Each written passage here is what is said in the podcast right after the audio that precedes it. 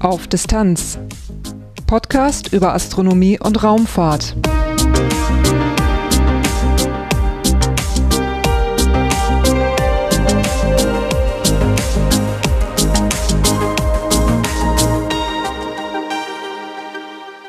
Hallo und willkommen bei Auf Distanz. Eigentlich sollte es in dieser Episode um den deutschen CanSat-Wettbewerb gehen, da habe ich aber noch Zusatzmaterial und einige Ideen dafür. Die möchte ich dann parallel zur Podcast-Episode veröffentlichen. Da steckt dann also noch ein bisschen Arbeit drin und deswegen kommt dieses Thema eine Episode später. Drum geht es dieses Mal im Titelthema um den Start des Satelliten Sentinel 5P. Danach folgen Kurzmeldungen, einige astronomische Ereignisse und Veranstaltungstipps und zum Schluss gibt's wieder mal einen kleinen Teil in eigener Sache. Durch die Sendung führt sie Lars Naber. Titelthema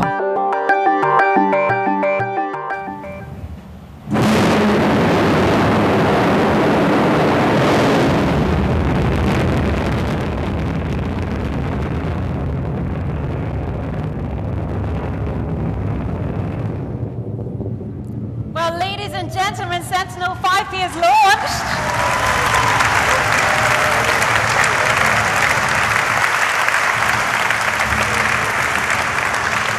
So hörte er sich an, etwas verkürzt, der Start des Satelliten Sentinel 5P am 13. Oktober 2017. Sentinel 5P steht kurz für Sentinel 5 Precursor. Er ist ein Erdbeobachtungssatellit und gehört zum Copernicus-Programm der Europäischen Raumfahrtagentur ESA. Ich habe den Start vom ESA Technikzentrum in Nordwijk aus verfolgt und hatte auch die Möglichkeit, mich mit einigen Menschen zu unterhalten. Kurz nach dem Start erfuhr ich, wie die Vorbereitungen verlaufen sind und wie es nach dem Start weitergeht. Mein Name ist äh, Herbert Nett. Ich arbeite hier in Estec äh, in Nordwijk und ich bin Teil des äh, Projektteams äh, der äh, Sentinel 5P Mission. Ich bin äh, insgesamt schon seit sechs Jahren im Projekt, also ungefähr seit dem Beginn der Industrietätigkeiten. Und mein Spezialgebiet ist eben das Aufbauen der Bodensegmentstruktur. Ich bin also Manager für das äh, Commanding, also die Kommandierung des Satelliten, aber auch für die äh, Entwicklung der wissenschaftlichen Algorithmen, also der Software, die später dann benutzt wird, um, den, äh, um die Daten äh, zu prozessieren. Vor gut 20 Minuten ist der Satellit ja jetzt gestartet worden. Bislang sieht alles gut aus. Was ist denn heute Morgen im Vorfeld so passiert? Ja, um es genau zu sagen, äh, es ist nicht nur heute Morgen passiert, aber die Launch-Kampagne, so nennen wir das, die hat vor etwa sechs Wochen schon begann, äh, begonnen. Das sind also eine ganze Reihe von Tests, also ein ganzes Programm, das durchgeführt wurde. Also meine Kollegen waren schon äh, seit sechs Wochen in Plesetsk. Das ist die äh, Basis, die Militärbasis der, äh, der äh, Russen, von wo aus der Satellit gestartet ist. Ähm, Es wurden also eine ganze Reihe von Tests gemacht. Das sind unter anderem elektrische Tests, funktionelle Tests des Satelliten, einmal im Reihenraum, aber auch nachdem er auf dem äh, Booster, auf der Rakete äh, äh, befestigt ist. Unter anderem haben wir dann äh, äh, Kommunikations-, also Datenaustauschtest gemacht mit ESOC, das ist das Europäische äh, Kontrollzentrum in Darmstadt. Da gibt es also eine direkte Datenverbindung. Da wurden also ähm, sehr ausführliche Tests gemacht. Das ging also über mehrere Wochen. Jetzt kurz vorm Start wurde nochmal ein äh, sogenannter Dress-Rehearsal-Test gemacht. Da wurde der Satellit noch einmal eingeschaltet auf der Plattform und nochmal ein letzter funktionaler Test gemacht. Heute Morgen wurden dann zum Abschluss die Batterien nochmal aufgeladen. Äh, Ziel ist natürlich, dass wir mit möglichst vollen Batterien starten, weil es dauert ja etwa äh, anderthalb Stunden nach dem Liftoff, äh, bevor wir äh, die Sonnensegel ausfahren und dann auch äh, eigene ähm, äh, äh, Energieversorgung bekommen vom Satelliten. Also die Batterien haben also Kapazität von etwa fünf Stunden, also da sind wir sehr gut aufgestellt. Und äh, der Countdown, äh, das wurde auch ein bisschen von der, von den, von der Moderatorin äh, erklärt. Der wurde dann ab drei Minuten vor dem Liftoff läuft er dann automatisch und dann ist im Prinzip ähm, äh, gibt es kein Zurück mehr. Dann findet der Start auf jeden Fall statt und der ist eben genau um 11.27 Uhr und 30 Sekunden dann erfolgt. Sie sagten, äh, es gibt kein Zurück mehr innerhalb dieser drei Minuten. Wenn da also noch mal irgendwas passiert, es wird trotzdem gestartet? Ja, ich sollte sagen, äh, es gibt kein Zurück mehr von der Satellitenseite. Das heißt also von ESA-Seite können wir dann nicht mehr die Sache stoppen. Aber äh, von der Launcher-Seite, also von der ähm, Startautorität her, die können also bis zum letzten Moment noch abbrechen. Also wenn da irgendetwas passiert, mit, der, äh, mit dem Launchturm, mit der elektrischen Verbindung oder mit der, mit der Zündung äh, der, äh, der ersten Stufe, die können natürlich jederzeit äh, unterbrechen. Was bedeutet denn dieses äh, kein Zurückkönnen für den Satelliten? Wenn jetzt also der Start abgebrochen wäre, irgendwie anderthalb Minuten vorher, in welchem Status ist der Satellit dann? Was passiert dann? Ja, das ist durchaus vorgesehen. Das, der Start kann natürlich oder der Countdown kann jederzeit unterbrochen werden. Der Satellit äh, ist vorbereitet für den Start. Er ist äh, reingehalten worden durch, äh, mit trockenem Stickstoff. Das ist sehr wichtig, damit wir keinen Wasserdampf äh, in das Instrument bekommen, weil wir sehr empfindliche Optiken äh, äh, tragen im Instrument. Diese, dieser Reinigungsprozess muss natürlich sofort wieder gestartet werden, wenn wir jetzt nicht äh, starten können. Äh, wir können dann nach 24 Stunden wieder starten. Ähm, es ist so, äh, wir müssen dann zu einer bestimmten Tageszeit starten, weil wir in einen sogenannten sonnensynchronen Orbit gehen. Wir müssen also zu einer bestimmten Tageszeit den Äquator überfliegen. Das heißt, wir müssen dann einen Tag später wieder genau zur selben Uhrzeit starten. Jetzt ist er ja unterwegs. Die ersten beiden Stufen schon, wurden schon abgetrennt. Mit der dritten Stufe wird jetzt für ungefähr anderthalb Stunden lang äh, beschleunigt. Und wie geht es dann weiter? Ja, das ist richtig. Äh, man muss sagen, die dritte Stufe, die wird in der ersten Phase äh, nur kleine Korrekturen des Orbits äh, vornehmen. Die dritte Stufe hat die Eigenschaft, dass sie sehr genau äh, den äh, Satelliten positionieren kann in seinem Orbit, in seiner Umlaufbahn.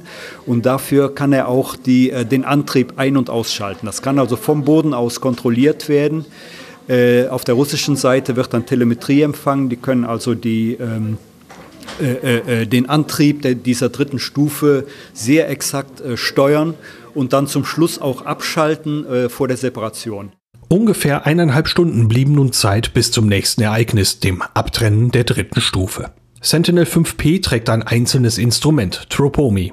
Dieses wurde gebaut von Airbus Defence and Space in den Niederlanden. Dort ist Jos Ding Jan tätig. Uh, ich bin ein leitender Ingenieur für optische Systeme bei Airbus Defence and Space in den Niederlanden. Das war der Hauptvertragspartner für das Instrument Tropomi. Meine Rolle war die Beaufsichtigung des Baus des Sphere-Moduls im Vereinigten Königreich. Und ich schaute bei TNO über die Schulter, die als Partner in den Niederlanden die Teile für die Spektrometer für ultraviolettes, sichtbares und nahinfrarotes Licht gebaut haben.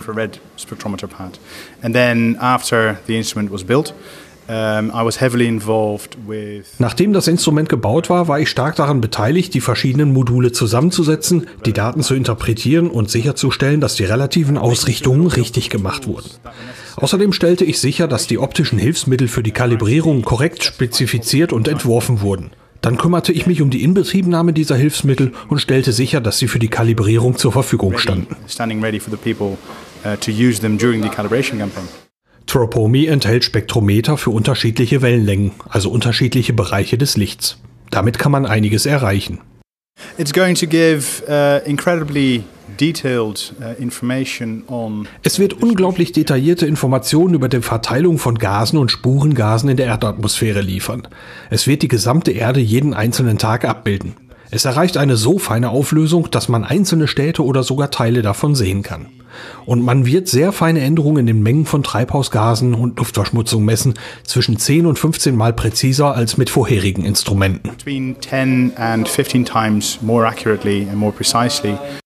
Tropomi erfasst beim Überflug des Satelliten einen Streifen von 2600 Kilometern Breite.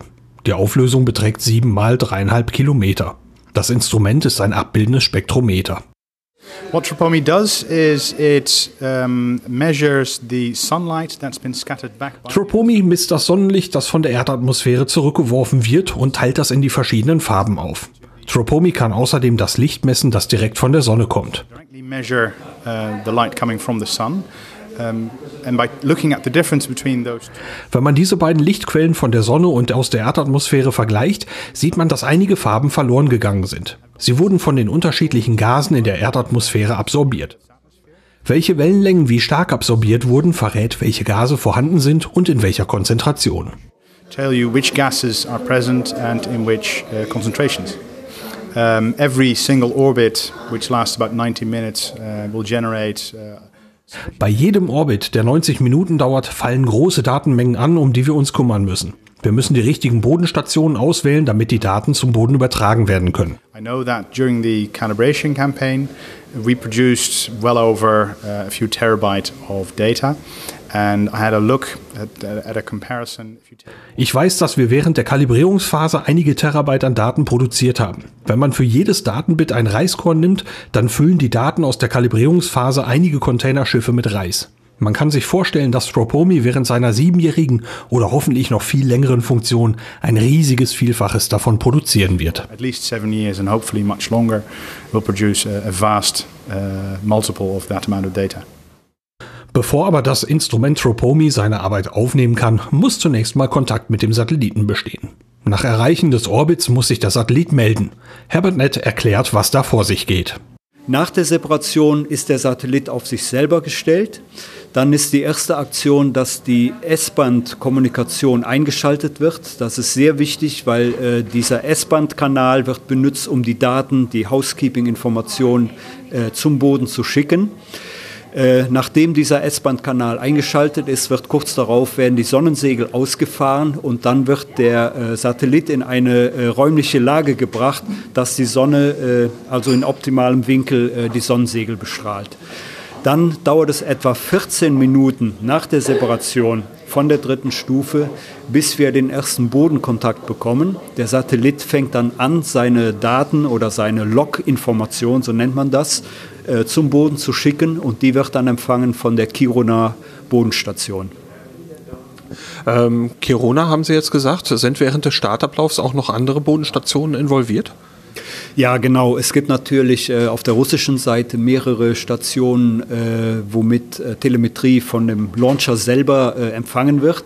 Da haben wir keinen direkten Zugriff drauf, weil das wird wirklich von den Russen äh, selber gehandhabt. Wir haben eine erste Bodenstation in Troll, das ist in der Antarktis. Da ist es möglich, ähm, nachdem diese S-Band-Kontrolle eingeschaltet ist, äh, Daten zu empfangen. Das ist aber nicht im ersten, in der ersten Runde, weil wir ja noch mit der dritten Stufe verbunden sind. Wir haben also im Prinzip äh, die Kiruna-Bodenstation, das ist im Norden von Schweden, äh, die, die erste Möglichkeit, Daten zu empfangen. Dann kurz darauf haben wir die Svalbard-Station, das ist eine weitere Bodenstation in Spitzbergen.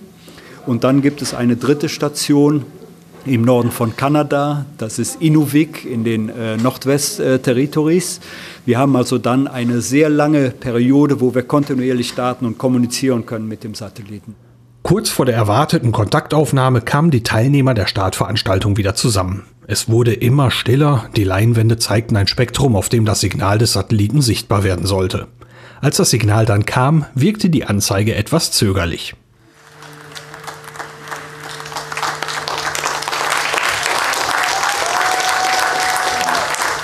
just celebrating and happy. I think that I'm not sure if your microphone was on there. Waiting for Pier Paolo Emanuele. We've had the acquisition, Philippe was saying. Some of the loop. Oh, there you go. Okay, can you can you confirm that uh, separation occurred? Deploy array deployment has been completely done, and the OCS is in the correct mode, please. Uh, that's affirmative. The, I can confirm the separation took place successfully. All solar array wings are in, deployed and we are in ash and converging. Thank you. So I can confirm all position OD on the OD loop. I can confirm we have uh, AOS in Kiruna at the correct time. The separation sequence uh, uh, was uh, done correctly on board we have the array completely de completely deployed, and the OCS is now in the correct mode and started dumping the rate. So we have another mission in, on, in orbit. Thank you. Nach der Kontaktaufnahme beginnt nun die Arbeit mit dem Satelliten. Bevor aber Sentinel 5P in den regulären Betrieb übergehen kann, ist noch viel zu tun. Herbert Nett weiß mehr dazu. Wir müssen also zunächst mal äh, die ganzen Subsysteme des Satelliten äh, einschalten nacheinander und dann äh, extensive äh, Kontrollen machen, ob alle Funktionalitäten da sind, ob der Datenaustausch funktioniert.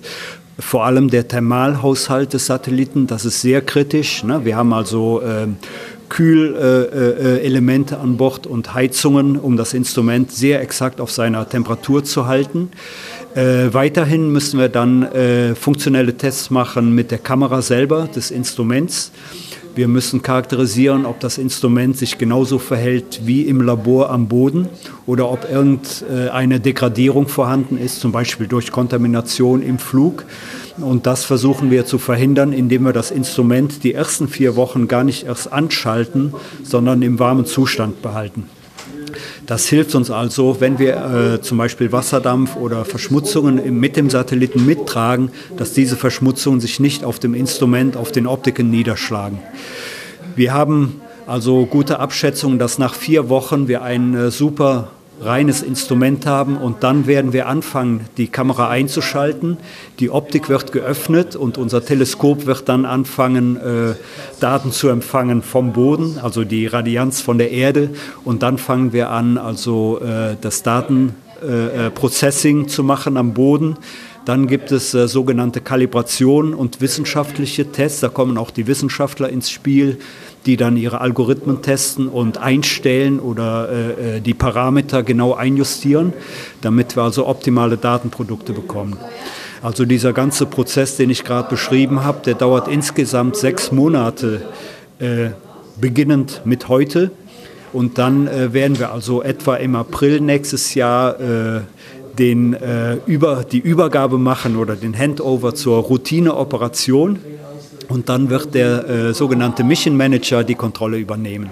Aber so lange bis dahin äh, werden wir vom Projektteam äh, die Sachen koordinieren in Zusammenarbeit mit Industrie, mit den Instrumentexperten, mit den Algorithmenexperten, mit den Wissenschaftlern, um sicherzustellen, dass zum Zeitpunkt äh, der, äh, des Beginns der Routineoperation, dass wir ein äh, äh, wohl charakterisiertes Instrument haben, das also seine, seinen Bedürfnissen entspricht. Das heißt also, in sechs Monaten im April möchte man mit der eigentlichen wissenschaftlichen Arbeit anfangen. Das ist richtig. Man muss dazu sagen, äh, einige der Spurengase, äh, die, wir die wir analysieren, äh, die werden noch nicht freigegeben oder die Datenprodukte, die wir dafür bekommen, äh, sondern wir werden dann noch weitere sogenannte Validierungen äh, durchführen. Da werden also weltweit Wissenschaftler eingeladen, Vergleichsmessungen zu machen, zum Beispiel Bodenmessungen, äh, lasergestützte Messungen oder Flugzeugmessungen, mit denen wir unsere Satellitendaten vergleichen. Wir können also diese Methode benutzen, um die Qualität abzuschätzen des Satelliten. Und wir wollen sehr gut, äh, äh, sagen wir mal, äh, charakterisieren, wie genau unsere Daten sind, bevor wir äh, diese Daten verfügbar machen für die, für die Allgemeinheit. Das heißt also, es wird dann noch ein paar Monate dauern, bis wir sämtliche äh, Datenprodukte dann freigeben. Wenn der Satellit überprüft wurde, übernimmt der Mission Manager. Im Falle von Sentinel 5P ist das Dr. Klaus Zehner von der ESA. Also mein äh, Auftrag ist als Mission Manager, dass ich die Mission übernehme nach der Commissioning Phase und dass ich dann die Verantwortung habe für die Mission. Das heißt, ich bin dann verantwortlich für die Qualität der Daten und dass äh, die Daten äh, den Service äh, äh, Requirements entsprechen, äh, die, die gegeben sind durch, die, durch Copernicus. Ähm, können Sie uns einen kurzen Überblick darüber geben, was die Ziele dieser Mission sind? Also äh, das Hauptaugenmerk dieser Mission ist wirklich Daten zu liefern, die man verwenden kann für äh, Air-Qualitätmessung. Und, und äh, der große Vorteil, wenn man das macht vom äh, Weltraum aus, hat man ein Instrument, das global und regional, regional misst. Also man hat immer die gleichen Messungen und dadurch kann man natürlich äh, zum Beispiel Messungen von Europa mit den ähm, ähm, Luftverschmutzungsmessungen in ähm, zum Beispiel in Amerika oder auch in China äh, vergleichen. Das ist mit Bodenmessungen nicht möglich, weil da verschiedene Messungen verwendet werden.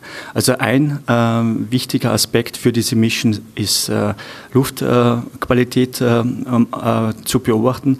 Eine andere ist äh, Datenprodukte zur Verfügung zu stellen, die verwenden, äh, die verwendet werden können für Climate-Beobachtungen, zum Beispiel Ozon- und Methanmessungen.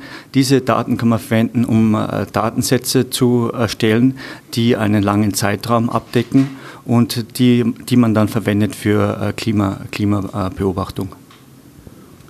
Ähm, wie werden diese Daten gewonnen? Was macht der Satellit dafür?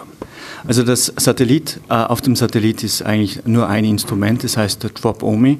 DROP-OMI steht für Tropospheric Ozone Monitoring Instrument und äh, es ist im Grunde äh, ein Spektrometer, das das äh, Licht, das durch die Atmosphäre und auch durch, den, durch die Oberfläche von der Erde zum Satelliten reflektiert wird, in die Einzelteile aufbricht und man erhält ein sogenanntes Spektrum. Und in diesem Spektrum sieht man die äh, Absorptionen von Spurengassen wie zum Beispiel Ozon oder Methan. Und äh, äh diese äh, Absorptionswerte äh, kann man verwenden, um die ähm, um den totalen Gehalt von Ozon zum Beispiel in der Atmosphäre zu berechnen.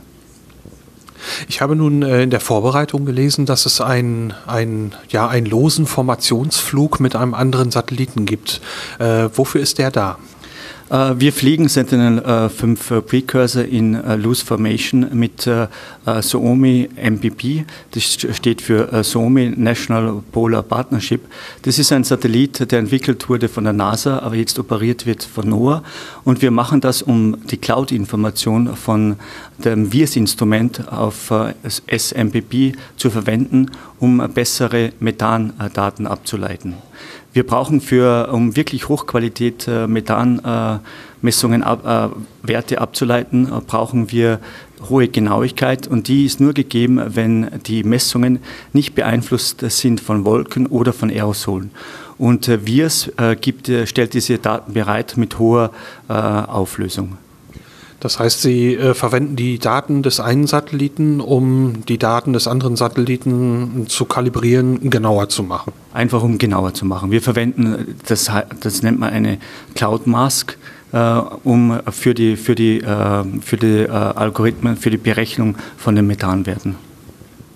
Jetzt äh, hatten Sie gerade schon den vollen Namen gesagt von äh, Sentinel 5P, also Sentinel 5 Precursor der schließt eine Lücke zwischen mehreren Satelliten. Wie ist diese Lücke entstanden?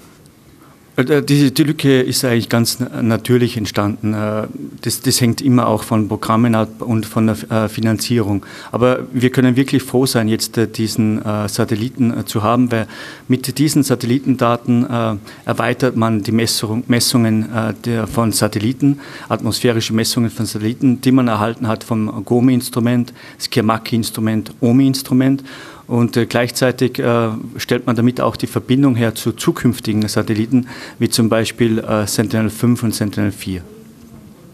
Ähm, Sentinel-5, wann soll, der, wann soll es damit weitergehen? Sentinel-5 ist, ist nur ein Instrument, das ist, auf, der, ist auf, METOP, auf METOP Second Generation und sollte im Zeitraum 2021-2022 gelauncht werden. Und äh, da ist dann also auch ein Parallelbetrieb denkbar zwischen Sentinel 5P und eben Sentinel 5 auf dem MEDOP.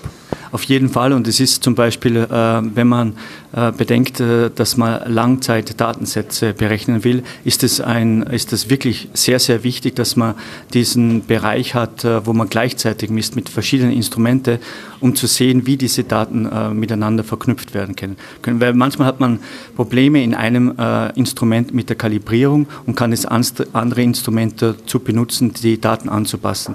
Also, dass man gleichzeitig misst mit verschiedenen Satelliten, Satellitenmessungen oder Instrumenten ist wirklich von hoher Wichtigkeit, um lange Datensätze zu erstellen. Haben Sie selber so besondere Wünsche, irgendwas, was Sie sich selber wünschen? Na, auf jeden Fall äh, für, Sentinel 5, für Sentinel 5B, das ist ein sogenannter Precursor. Äh, und es ist, der ist ziemlich schnell äh, ähm, auf die Füße gestellt worden, das ganze Projekt. Das heißt auch, dass die Finanzierung nicht so ist, wie man sich vorstellen könnte. Man könnte mehr machen.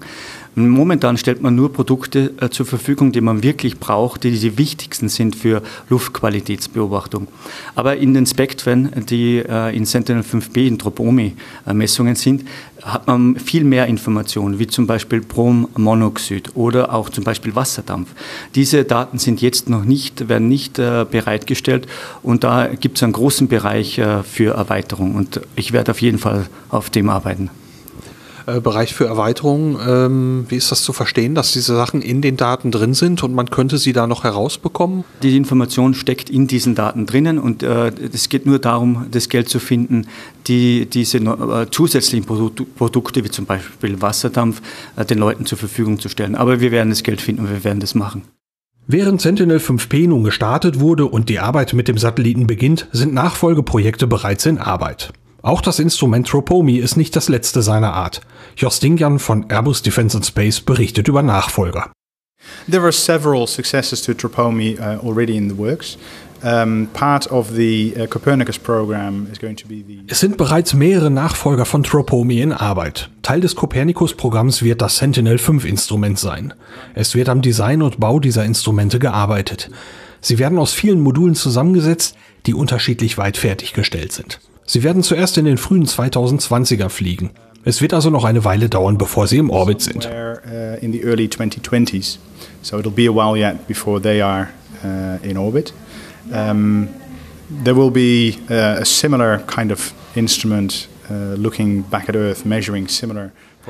Es wird ähnliche Instrumente geben, die ähnliche Dinge auf der Erde messen, dann aber aus einem geostationären Orbit. Das wird Sentinel-4 sein. Und darüber hinaus denken wir über Instrumente nach, die fast das gleiche wie Tropomi können, aber weniger als 20 mal kleiner sind und sehr viel billiger.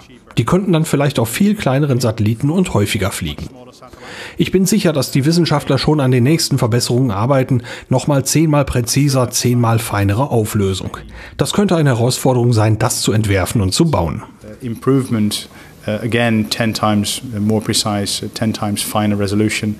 Uh, but that's going to be a challenge for us to actually design and make. Am Tag der Aufnahme dieses Podcasts meldete die ESA, dass sich Sentinel 5P in exzellentem Zustand befindet und alle Tests gut gemeistert hat.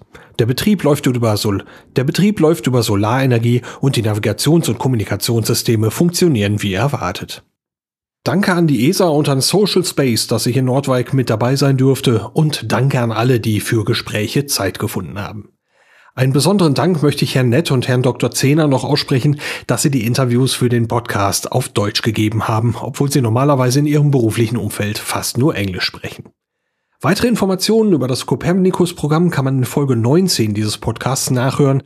Darin hatte ich vor dem Start des Satelliten Sentinel 2B schon einiges zusammengefasst. Kurzmeldungen. Am Stern HIP 65426 hat man gleich mehrere ungewöhnliche Beobachtungen gemacht. So zeigen Messungen, dass der Stern etwa 150 mal schneller rotiert als unsere Sonne. Derzeit ist nur ein weiterer Stern dieses Typs bekannt, der sich so schnell um seine Achse dreht. Dieser andere Stern ist Teil eines Doppelsternsystems. Wieso aber ein einzelner Stern so schnell rotiert, das ist derzeit noch nicht klar. Aber nicht nur der Stern selber gibt Rätsel auf, sondern auch sein Umfeld. Das System ist etwa 14 Millionen Jahre alt. Eigentlich würde man um den Stern eine Staubscheibe oder zumindest Reste davon erwarten, aber diese fehlen oder sind zumindest nicht zu sehen. Aus Staubscheiben entstehen auch die Planeten. Den Modellen zufolge haben massereiche Sterne massereiche Staubscheiben, aus denen dann massereiche Planeten entstehen.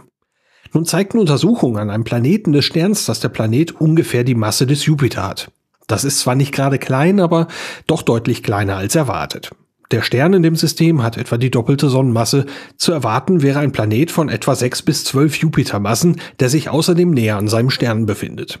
Der nun beobachtete Planet scheint Ähnlichkeiten mit Jupiter zu haben, ist aber dreimal weiter von seinem Stern weg als Neptun von unserer Sonne. Es ist nicht klar, wie dieses eigenartige System entstanden ist. Eine Möglichkeit ist aber, dass neben dem Stern und neben dem Planeten ein weiteres massereiches Objekt entstanden war. Dieses Objekt und der Planet kamen sich sehr nahe, dadurch wurde der Planet nach außen geschleudert. Das dritte Objekt und der Stern verschmolzen, wodurch die schnelle Rotation des Sterns zu erklären wäre. Die Unruhe in dem System könnte dann die Staubscheibe destabilisiert haben, so dass sie nun nicht mehr zu beobachten ist. Eine andere Erklärung könnte sein, dass der Stern und der Planet aus Teilen derselben Materiewolke entstanden sind. Das lässt aber noch mehr Fragen offen. Zur Klärung der Phänomene in diesem System werden Simulationen und weitere Beobachtungen nötig sein. Die eben genannten Beobachtungen an dem Stern wurden von einer Astronomengruppe mit dem Instrument Sphere am Very Large Telescope der Europäischen Südsternwarte ESO gemacht. Beteiligt waren auch Wissenschaftler des Max Planck Instituts für Astronomie. Kometeneinschläge auf der Erde sind eine große Gefahr für das Leben auf der Erde. So könnte ein Kometeneinschlag vor 66 Millionen Jahren auch das Aussterben der Dinosaurier ausgelöst haben, vielleicht war es aber auch ein Asteroid. Bleiben wir aber bei den Kometen. Man geht heute davon aus, dass Kometenkerne aus der Ortschen Wolke kommen. Diese Wolke soll wie eine Kugel um unser Sonnensystem angeordnet sein. Man vermutet eine Entfernung von rund ein bis drei Lichtjahren von unserer Sonne. Zieht nun ein Stern an diesem System vorbei, könnten Objekte aus dieser Wolke abgelenkt werden und sich in Richtung Sonne bewegen und damit auch in Richtung der Erde. Corinne Baylor Jones vom Max Planck Institut für Astronomie hat sich mit diesem Thema beschäftigt. Dazu hat er Daten der Gaia-Mission der Europäischen Raumfahrtagentur ESA verwendet. Die Gaia-Mission vermisst Sterne, ihre Position und nach Möglichkeit auch ihr Spektrum und ihre Bewegungsrichtung. Die erste große Veröffentlichung von Gaia-Daten gab es am 14. September 2016, das Gaia Data Release One. Aus diesen Daten erstellte Corinne Baylor Jones Modelle. Laut diesen Modellen nähern sich innerhalb einer Million Jahre zwischen 490 und 600 Sterne unserer Sonne. Mit Annäherung ist hier ein Abstand von 5 Parsec oder weniger gemeint. 5 Parsec entsprechen 16,3 Lichtjahren. Trotzdem könnten diese Sterne Objekte aus der Ortschen Wolke ins innere Sonnensystem ablenken. Die Ergebnisse gelten für die letzten und für die kommenden 5 Millionen Jahre. Mit weiteren Daten der Gaia-Mission möchte man den Zeitraum auf 25 Millionen Jahre ausdehnen können. Hier wird also auf das Gaia Data Release 2 gewartet. Aber schon jetzt zeigen die Daten, dass Annäherungen von Sternen immer wieder vorkommen. Mit diesen Daten möchte man das Risiko von Kometeneinschlägen auf der Erde besser abschätzen können. Der Planet WRSP 19b ist ein großer Gasplanet. Er hatte etwa 11% mehr Masse als Jupiter, aber 40% mehr Durchmesser, also etwa 200.000 Kilometer. Die Temperatur auf seiner Oberfläche dürfte bei etwa 2000 Grad liegen, denn er kreist sehr nahe um seinen Stern. Der Abstand beträgt nur etwa 2,4 Millionen Kilometer. Die Atmosphäre dieses Planeten konnte man nun untersuchen. Das ist möglich, weil der Planet zwischen seinem Stern und der Erde hindurchzieht. Ein Teil des Sternlichts dringt dann durch die Planetenatmosphäre zu uns. Die Veränderungen im Licht hat man sich genau angesehen und Spuren von Wasser, Natrium und Titanoxid gefunden. Titanoxid ist auf der Erde selten. Wenn es aber in der Atmosphäre eines heißen Planeten wie WSP 19b vorkommt, dann absorbiert es die Wärme. Die Atmosphäre des Planeten ist dann dort wärmer als die darunterliegenden Schichten. Mit solchen Erkenntnissen und neuen, viel genaueren Daten kann man die Atmosphären von Exoplaneten viel besser modellieren. Das kann auch helfen, die Atmosphären anderer Planetentypen besser zu verstehen. Am 1. Oktober überraschte die Europäische Raumfahrtagentur ESA mit einer Meldung. Das bislang letzte von der Raumsonde Rosetta gemachte Bild ist nicht das letzte. Es gibt noch eine spätere Aufnahme. Ich traf den Rosetta-Chefwissenschaftler Matt Taylor. Er erzählte die Geschichte des letzten Bildes. Well, all the time we were trying to get the best imagery from this descent, but the die ganze Zeit haben wir versucht, das beste Bildmaterial vom Abstieg des Kometen zu bekommen. Aber das Problem war, wenn man dem Kometen zu nahe kommt, kann man ihn nicht gut abbilden. Die Einstellungen der Kamera waren nicht in der Lage, das zu tun. Sie war nicht dafür gebaut worden, so nah dran zu arbeiten. Aber es gab eine spezielle Einstellung an der, ich glaube, der Weitwinkelkamera. Da hatte man dann einen guten Punkt etwa 15 Meter entfernt von der Kamera. Aber sonst war es nicht so gut. So waren die letzten Bilder, die durchkamen, ziemlich unscharf. Nun bekamen wir ein letztes Vollbild. Aber als das Kamerateam sich den Datenstrom angesehen hat, sahen sie, wir haben nicht die vollen Daten für das nächste Vollbild. So ach, wir haben das nächste Bild nicht. Aber sie haben die Daten dann zusammengesetzt und konnten ein weiteres Bild rekonstruieren. So konnten sie ein Bild erstellen aus einem unvollständigen Datensatz, der vom Kometen kam. Not a full set of data from that had got down, they'd got down from the comet. Die Pressemeldung der ESA über das letzte Bild kam am 1. Oktober, fast genau ein Jahr nach dem Missionsende von Rosetta am 30. September 2016. Matt Taylor dazu. Das hat nicht so lange gedauert, muss ich sagen. Man konnte es in ESA News früher dieses Jahr sehen, zusammen mit Holger im MPS in Deutschland, der eines dieser Bilder zeigte. Er hatte es an der Wand.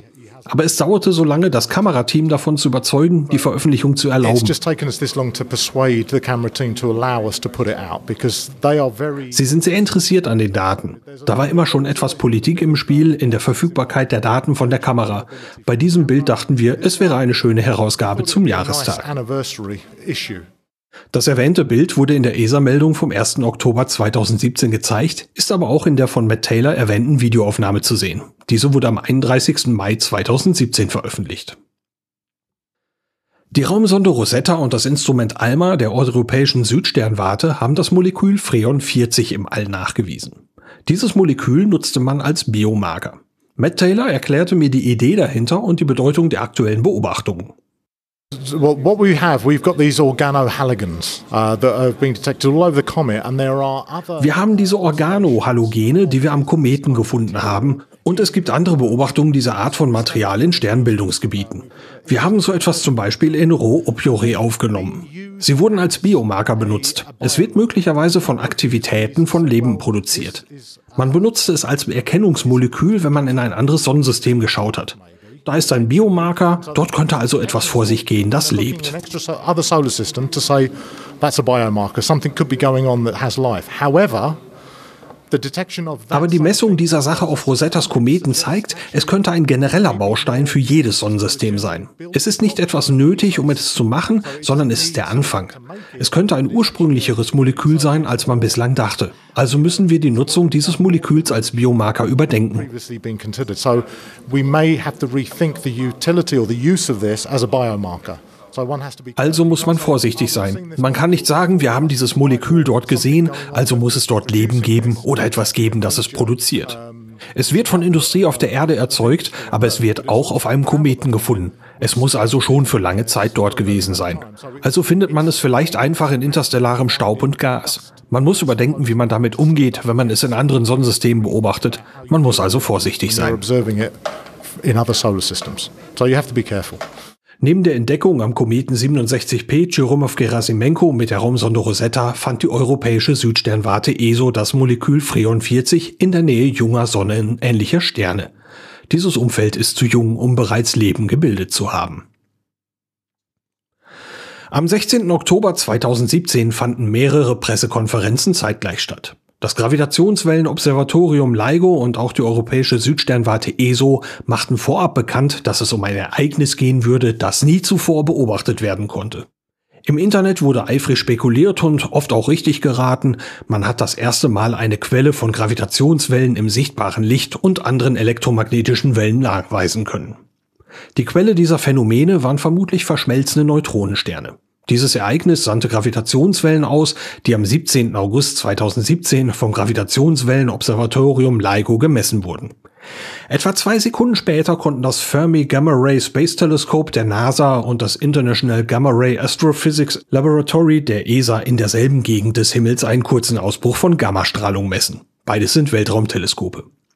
Die Messung der Richtung ist bei den Gravitationswellen ziemlich ungenau. Die Quelle der Gravitationswellen lag in einem Bereich so groß wie die Fläche mehrerer hundert Vollmonde. Viele Teleskope durchsuchten diesen Bereich in der folgenden Nacht. Und tatsächlich wurde ein neuer Lichtpunkt gefunden. Man wich von geplanten Beobachtungen ab und konzentrierte sich voll auf dieses neue Objekt. Etwa 70 Observatorien haben an den Beobachtungen mitgewirkt. Gefunden hat man ein Objekt, das in der Nähe der Galaxie NGC 4993 liegt und auch ähnlich weit entfernt ist. Etwa 130 Millionen Lichtjahre. Damit ist das Objekt nicht nur die bislang nächstgelegene Quelle für Gravitationswellen, sondern auch für einen Gammastrahlenausbruch. Beides hat man näher noch nicht beobachten können. Man vermutet nun, dass Neutronensterne all das ausgelöst haben. Neutronensterne sind Überbleibsel von Sternen, die zu Supernova wurden. Man vermutet, dass kurze Gammastrahlenausbrüche von verschmelzenden Neutronensternen ausgelöst werden. Ein solches Ereignis nennt man Kilonova, weil man glaubt, dass sie tausendmal heller sind als eine Supernova. Kilonovae wurden vor 30 Jahren vorhergesagt und die aktuellen Beobachtungen passen sehr gut zu den Theorien. Hier ist also viel Neues erreicht und beobachtet worden, mancherorts wird von einer neuen Ära in der Astronomie gesprochen. Astronomische Ereignisse die astronomischen Ereignisse kommen wie immer von Heiko Ulbricht und nachgelesen werden können die auf der Homepage der Zeitschrift Sternzeit. Am 18. Oktober 2017 um 7 Uhr ist der Mond bei Venus zu sehen in einem Abstand von 2,8 Grad. Am 24.10.2017 um 19 Uhr steht der Mond dann beim Planeten Saturn in einem Abstand von 3,2 Grad. Veranstaltung Die Veranstaltungstipps kommen wie immer aus dem Veranstaltungskalender der Vereinigung der Sternfreunde. Vielen Dank dahin. Los geht's am 21.10.2017 mit dem 14. praktischen astronomischen Samstag, kurz Pass. Der findet statt in der Sternwarte Neuenhaus und zwar von 13 bis 17 Uhr. Äh, Veranstalter ist der Astronomische Verein der Grafschaft Bentheim und es ist eine astronomische Tagung. Geboten wird ein Vortragsprogramm, außerdem gibt es für Amateure und interessierte Laien Möglichkeiten für den Erfahrungsaustausch. Ebenfalls am 21.10., dann geht's aber bis zum 22.10., da ist die 33. Mitgliederversammlung der Vereinigung der Sternfreunde. Die findet statt in Heidelberg im Haus der Astronomie. Neben der eigentlichen Mitgliederversammlung gibt es Besichtigungen der Landessternwarte des Max-Planck-Instituts für Astronomie sowie eine Planetariumsvorführung im Auditorium des Hauses der Astronomie. Vom 27.10. bis zum 29.10. findet die 14. Tagung der VDS-Fachgruppe Geschichte der Astronomie statt. Veranstaltungsort ist das Teleskopium Lilienthal in Lilienthal bei Bremen. Geboten werden Vorträge und Führungen, so auch zum historischen Schröter-Reflektor. Genau im gleichen Zeitraum, also auch vom 27.10. bis zum 29.10. gibt's den 11. Stuttgarter CCD-Workshop. Den gibt's zum gleichen Termin ebenfalls vom 27.10. bis zum 29.10. und zwar im Kepler-Saal des Planetariums Stuttgart. Dieser Workshop ist eine Veranstaltung rund um die digitale Astrofotografie. Sie findet alle zwei Jahre statt und liefert Vorträge und ausführliche Diskussionen für Anfänger wie Profis. Auf Distanz ganz nah. Auf Distanz ganz nah. Das ist der Bereich, wo wir die Themen Astronomie und Raumfahrt ein bisschen hinter uns lassen. Jetzt geht's mit einigen irdischen Dingen weiter. Und da muss ich als erstes Nikolaus Wörl und Reinhard Remford gratulieren. Die beiden haben in der Zwischenzeit nämlich ihre hundertste Episode vom Podcast Methodisch Inkorrekt gefeiert. Glückwunsch! Zum hundertsten gab es zwei minkorrekte Bühnenshows am 30. September und am 1. Oktober. Ein filmischer Mitschnitt soll da noch folgen. Das wird sehenswert sein. Ich war vor Ort gewesen und das war ein sehr toller Abend. Methodisch inkorrekt ist auch auf der Webseite wissenschaftspodcasts.de gelistet. Diese Webseite stellt Wissens- und Wissenschaftspodcasts vor. Aus dem Umfeld gibt es da auch ein jährliches Treffen, das heißt ganz Ohr. Dieses Jahr waren wir bei der Uni Innsbruck zu Gast und es gab allerlei Spannendes zu hören und zu lernen. Wer mehr darüber wissen möchte, findet auf der Homepage zu dieser Episode in den Shownotes einige Links mit weiteren Infos. Das war's für diese Ausgabe von Auf Distanz. Durch die Sendung führte sie Lars Naber. In der nächsten Episode geht es dann nun wirklich um den deutschen Kanzerwettbewerb. Bis dahin, danke fürs Reinhören und bis bald.